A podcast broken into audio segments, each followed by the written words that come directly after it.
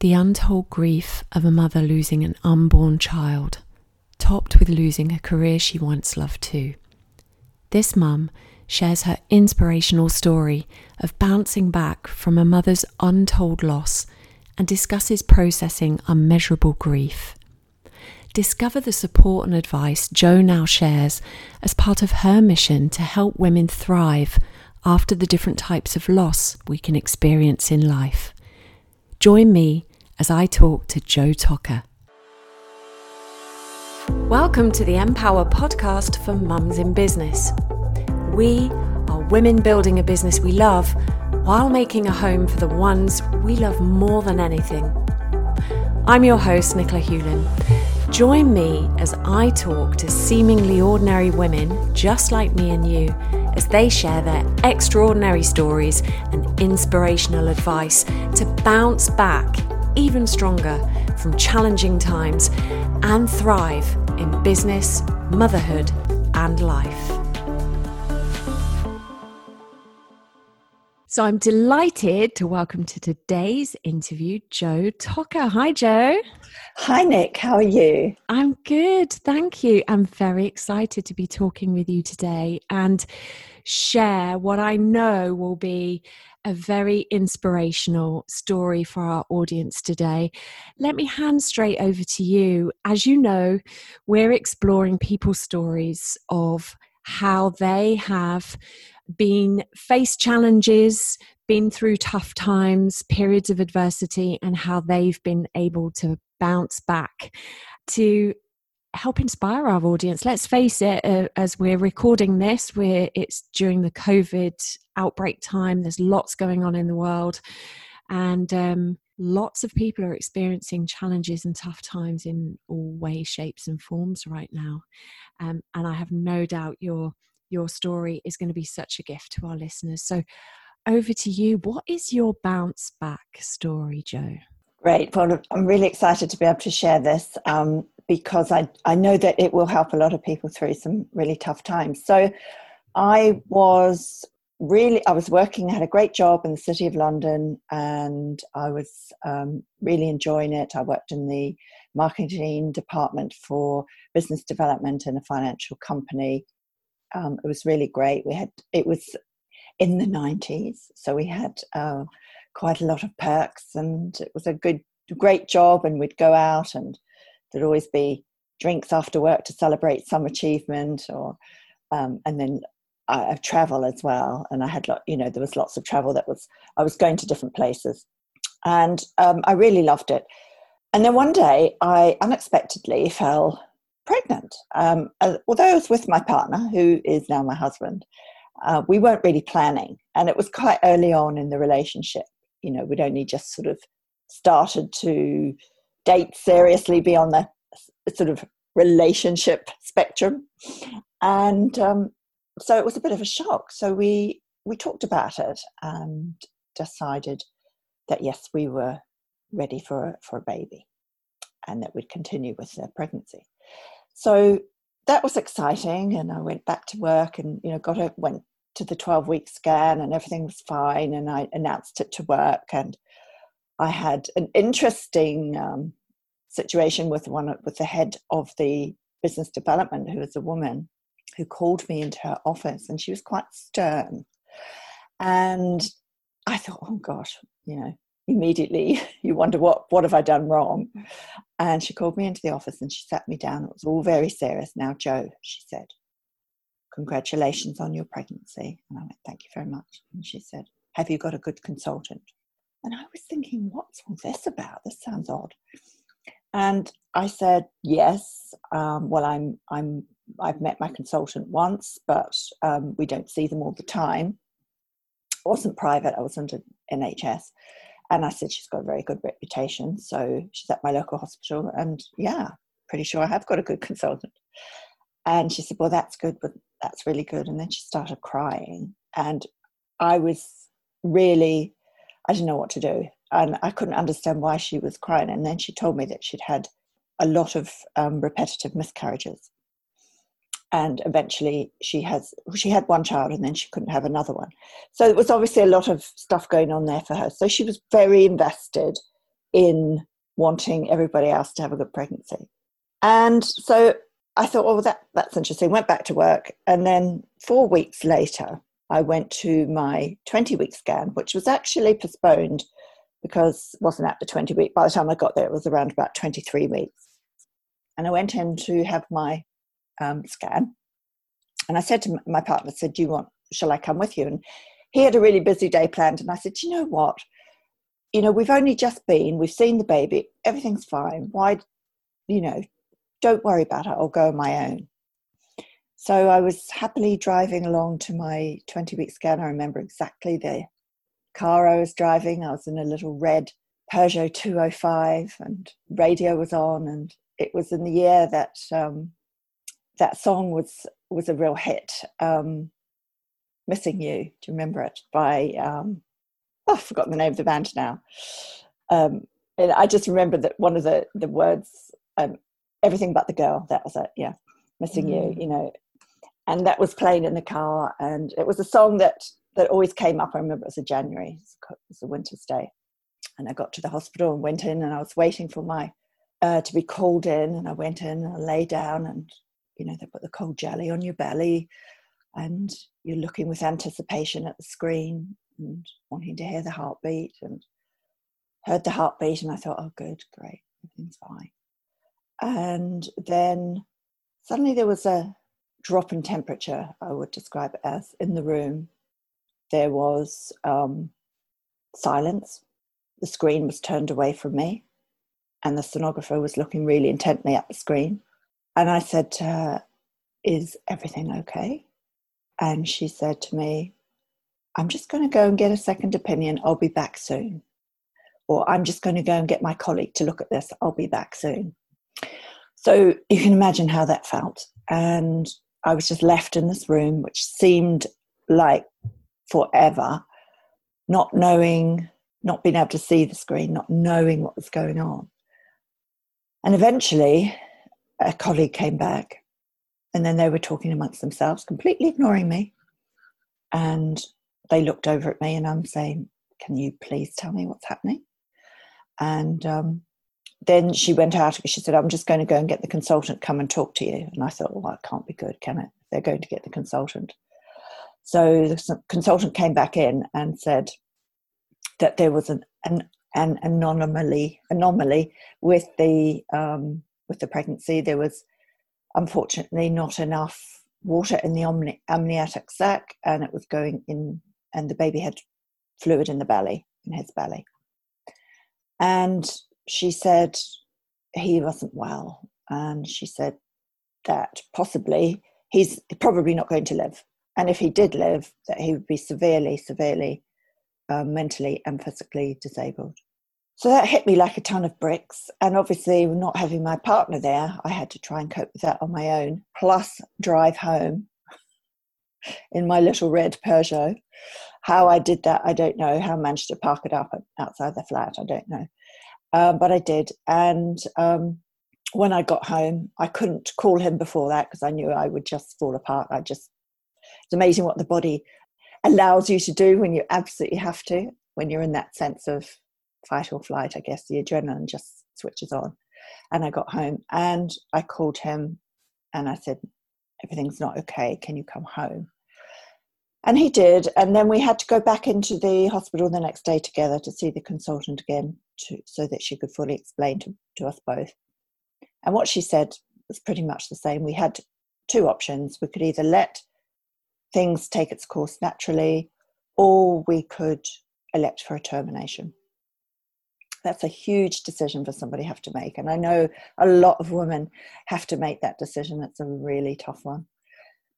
So we we went back and we talked about it, and my feeling was quite strong that we would just see what happened, see where this took us, and then go with with what what we were presented with.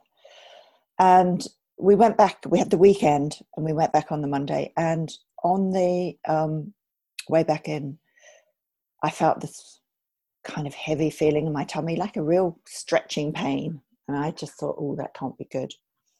So we went back, had a scan, and were told that the baby had died. So, in a way, it was fortuitous that we didn't have to make that decision. That decision was taken out of our hands. And that's actually was actually a relief not to have to make that. Um, and then we were scheduled in the next week for uh, a termination of labour. So you go through that. It's one of the hardest things you'll anybody would ever have to do is to give birth to a baby who you know is is dead within you. And um, and I know that it's not the I'm not the only one who's had to have that. There's a lot of women out there too.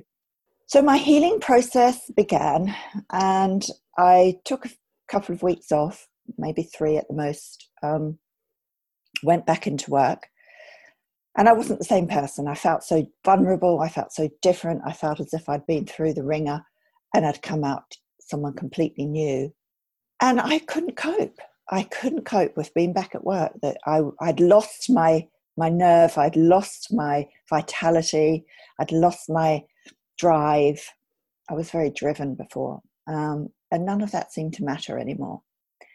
But the thing that hurt me the most and upset me the most, I think, was the support that I didn't get from the head of the department.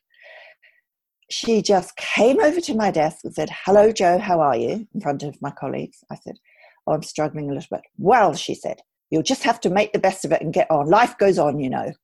And off she stomped. And it was like a knife in my, you know, in my belly. Oh, it was really difficult to deal with. I spent most of those first few days going to the loo and just crying I was a complete mess. Um, the company offered the HR department, thankfully, was a lot more um, empathetic, sympathetic, understanding. And they sent me to have some CBT to try and work this through. And where it was um, quite a good process for me, I mean, it enabled me to sit there and talk about it. Um, I also found it very difficult. And I came away kind of feeling that I didn't really get much from it and that there was still more there was a lot more to be achieved in my healing. But the thing that came out of it the positive thing that came out of all this was that i knew i didn't want to work in corporate anymore. That was a definite no i had a light bulb moment after going back and just thought no this is not for me anymore. I want to do something that's going to help other women that's going to make a difference in the world and is going to help me as well in the process so one day I was reading a magazine. I didn't know what I wanted to do, but I just knew I didn't want to do what I was doing. So I left and I temped for a few months and I ended up being offered a long term temp position, which I stayed at. And I worked as a PA for a director of a company. Easy peasy, I'd hardly had any work to do. Got paid well and was able to do a lot of research into what I wanted to do. And then one day I saw this article in a magazine about a woman who had worked in the corporate industry as well and had got disillusioned with it and knew there was more to life. She had an experience that wasn't the same as mine. But it resonated with me, and she went off to train as an aromatherapist at the Tisserand Institute. And when I was reading this, I could feel all the, the hairs were starting to stand up on the back of my neck, and my I felt all tingly inside and there was a taster weekend and because i thought well i don't know if i'd like to do this but they've got a taster weekend so i'm going to go along to that and see. And i absolutely loved it. You know i just thought yes this is it. This is what i want to do. So i trained. I did a year's diploma at the tisserand institute and that was my first foray into healing and holistic therapies. I learned about energy. I learned about how it works in your body I learned about how the um, aromatherapy oils can help you physically, psychologically, energetically. I learned about lots, all the systems in the body, all the anatomy and physiology. And I learned so much and I met some amazing people and I absolutely loved it. And that was the start of my healing journey. And three years later, I was ready to get pregnant again with my um, now daughter, who's 21. And in between my two daughters, I had a very early miscarriage at eight weeks, um, which was a shock because I didn't think I'd have to go through the process of having two baby losses. But again, when you look back in hindsight, you can sort of see, you know, I was lucky enough that I went on and had another daughter and my youngest daughter, and I just can't imagine my life without her in it now. So, you know, it. I found my philo- philosophical head and realized that you know these things in my belief, happen for a reason. And although that's very, very difficult to find at the time. It's only after a lot of years and a lot of soul searching, a lot of personal development, can you often get to those um, those light bulb moments or those aha moments.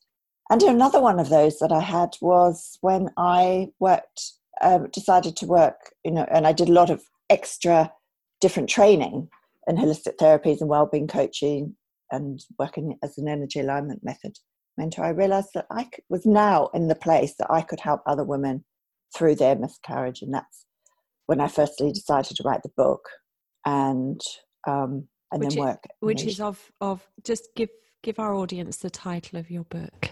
Yeah, it's called Life After Miscarriage: Your Guide to Healing from Pregnancy Loss. Um, there are I've noticed it's available on Amazon, but there are quite a few other titles called Life After Miscarriage. But mine is a nice pinky purpley color. It stands out, and um, it's called Your Guide to Healing from Pregnancy Loss underneath. Thank you. What what an incredibly moving story and thank you so much for sharing with, with me and with the audience. And I think your story is so powerful. And whilst not everybody will have been through the same tragic, you know, I can't begin to imagine that sense of loss through losing a baby. We are talking about a loss and and i see behind you obviously this will be an audio recording but you and i can see each other on the video and behind you you have your light after loss uh, banner up there. And i was looking at that as you were telling your story and i was thinking i bet every single person tuning into this has experienced loss of some type some you know losing and that process of grieving something that that we lost that we love so dearly can come in lots of different shapes and sizes and human form and career form and you know um, lifestyle. Loss comes in so many different shapes and sizes. What what are your thoughts on on that in terms of how how we as women can experience loss in life yes i mean yeah loss people mainly think of loss as um, something around baby loss or loss of loved ones, but of course we have loss in our everyday life. And you know, this is a, a, a circumstance we're in right now with COVID that we we've got a, we're having loss. We're having loss in so many different ways, aren't we? With um, loss of our freedom, um, mm. loss of often circumstances. Some people are losing their jobs. Some people's businesses are, are lost you know, or having to, so we're losing the, our lifestyle as we knew it. And, you know, that's been, that's been tough in a lot of ways for, for people. You know, relationships have been lost. So we, we grieve often grieving over that type of loss as well. You know, pet loss, our beloved pets. That's mm. a huge loss. Um, when our children go off to school, whether that's primary school or nursery or secondary school, or they leave home for uni, it's a it's another loss, and as mothers we grieve. Um, so loss encounters so much, and and often loss of our identity. We when we have a loss, we tend to lose something of ourselves in there. We lose our identity, and we can't understand who we are now at this moment because quite often everything that we stood for and everything that we thought we stood for in that moment goes and you're feeling untethered and you're feeling a bit discombobulated and then you you know it takes a while to come back to you when you go through that whole grief cycle mm. to go back to you and to find yourself again and quite often when we do that there's a rebirth something else will come out of it and that's what i've found with all the losses i've had i mean i recently five months ago as you know nick lost my mother and that just threw me completely i knew she was going to go at some point you know and I can look back on that. And she lives in New Zealand, and I had literally 24 hours to get to her bedside before she passed, and I made it. But I am so, so grateful. I thank the universe and I thank her every day that she died when she did. Because imagine if she died in the middle of COVID and I couldn't have gone back and I was stuck here. And that's, you know, so there's always, always a silver lining on everything. Um, although at the time we can't see it, but often, you know, looking back. we have this re-emergence and i felt i felt myself sort of re-emerge out of out of the grief looking at myself in a lot of different ways and it expands you more and brings more things up for you to look at or to work on or to work through and you know there is i was you remember that the saying by maya angelou there is um, rainbows after the storm and so find your rainbows. Where are they? And oh, that's what i like so to beautiful. do I, for somebody who has been through the journey the story you've just shared and who is also an expert in loss and you do so so much amazing work supporting others um, who have experienced loss what would you say is most helpful to people when they are you know in it? They haven't yet got that benefit of hindsight. They haven't yet been able to move through it. What's your experience of what most helps people um, when they are in in the in middle the, of that loss? Yeah. yeah. In the eye of the storm in the eye of the storm. Yeah it's interesting because when you are in the eye of the storm you're you're often working on autopilot um, and you're just existing and going through the motions that's what i felt so for people who are feeling a little bit robotic and just going through it i mean the pain obviously you've got the pain that comes in and the sadness and all that type of thing but there's always so much that you have to get done, especially if there's a death of a loved one. There's the practical things that you have to do. And that takes its toll. So the one thing I would tell people to, to do is take rests when you need it.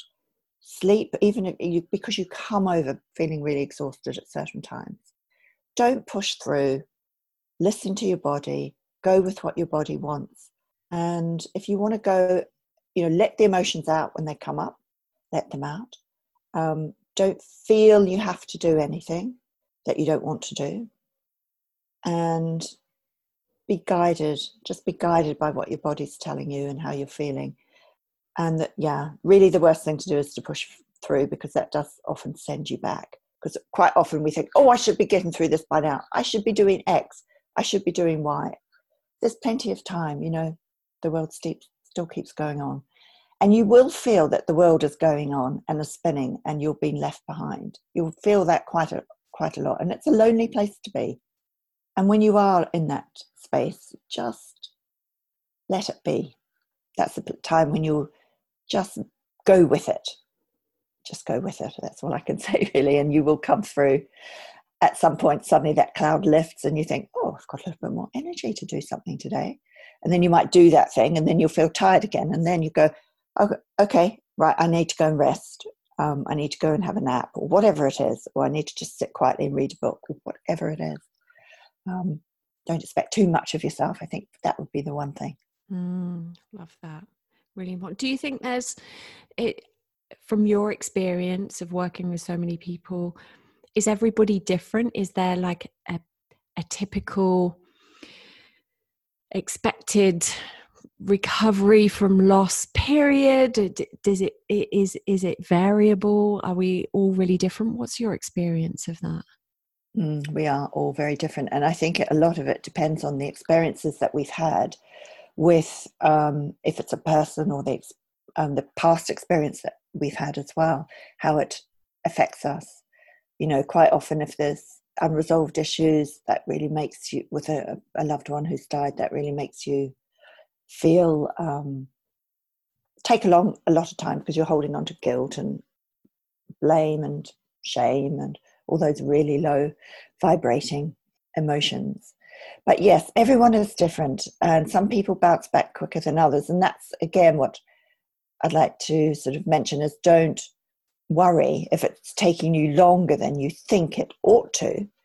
You know grief is is is so strange because it pops up at the times when you're least expecting it. I was just doing something on the computer the other day and I came across something in New Zealand that I was I was researching for someone. And I saw the uh, picture of it and it just all my grief came up. Just in that moment just came up. And I thought oh it's come from nowhere because I was feeling absolutely fine the moment before. But that's the thing just go with it let it come. It's come up for a reason it needs to be released. And let the tears r- run and just let it be in the moment. So you just, you know, be prepared for that. You just never know when it might come up. And when it does, try and go with it. But yes, there's no set time. And there's with the grief cycle, you can pop into one part of it and then you can pop back out again. You can take two steps forward, one step back. You know, you might be going from sort of depression to upward turn, and then you might be an upward turn, you go back to depression for a little bit, and then you go go forward again. So it's sort of a bit yeah, definitely not a straight around. line journey. No, not at all. Not at all. Jo, we're coming towards the end of our, our time together. Thank you for offering that brilliant advice. Um, I'd love, you know, for, for for anybody in our audience who, you know, has perhaps recently or is currently experiencing a sense of loss in whatever way, shape, or form that might feel relevant to them. I'd love you to um, perhaps leave us with a either a you know a bounce back invitation perhaps a question for them to reflect on or an invitation for them to from you to what would their what would the one thing be piece of advice or a mantra of hope that they can anchor to what would you leave our audience with in terms of bouncing back from from loss? Okay, um, so I've got a quote that I've written in um, in my book, in, in, a different book actually. It's Notes to My Younger Self, Volume Three, um, was a collection of eighteen heartwarming stories of hope and wisdom and inspiration, written by women around the world as they write notes back to the younger self. Awesome. It is awesome. And I would say one of the things is give yourself love and compassion because we don't do that enough. And when we're going through something, in fact, we never do it. And so the quote is Most of our greatest learnings come from tough times and experiences. They are there to show us how to grow and to move forward and to learn. And if we're of an open mindset, we can see the world in a different way, which can be incredibly miraculous. But don't forget to send love and compassion to yourself um, because that I feel quite strongly about that. We really don't, and it's it's such a something that we should do more. Totally agree. So important. Beautiful. Thank you, Jo, so much for your time today, for sharing your story so openly, and for all your words of wisdom today. And being so generous with your time. Thank you. Thank you, Nick. It's been an absolute pleasure. I just hope it, um, when someone hears the story, it might help them through a tough time too. Thank you, Jo. It most certainly will help a lot of people out there. And sadly, we've come to the end of our time together. And um, I just want to say again a huge thank you. And thank you to our audience who have joined us today for today's episode. And it just remains for me to say, on behalf of myself and Jo, thank you, goodbye for now, and catch you on the next episode. Thank you for listening to the Empower podcast for Mums in Business. And thanks goes to our podcast series sponsors, Bounce Life insurance to protect you, your business, and your family. To get your free startup and business growth kickstart guide and to find out about our Empower community, go to empower.global.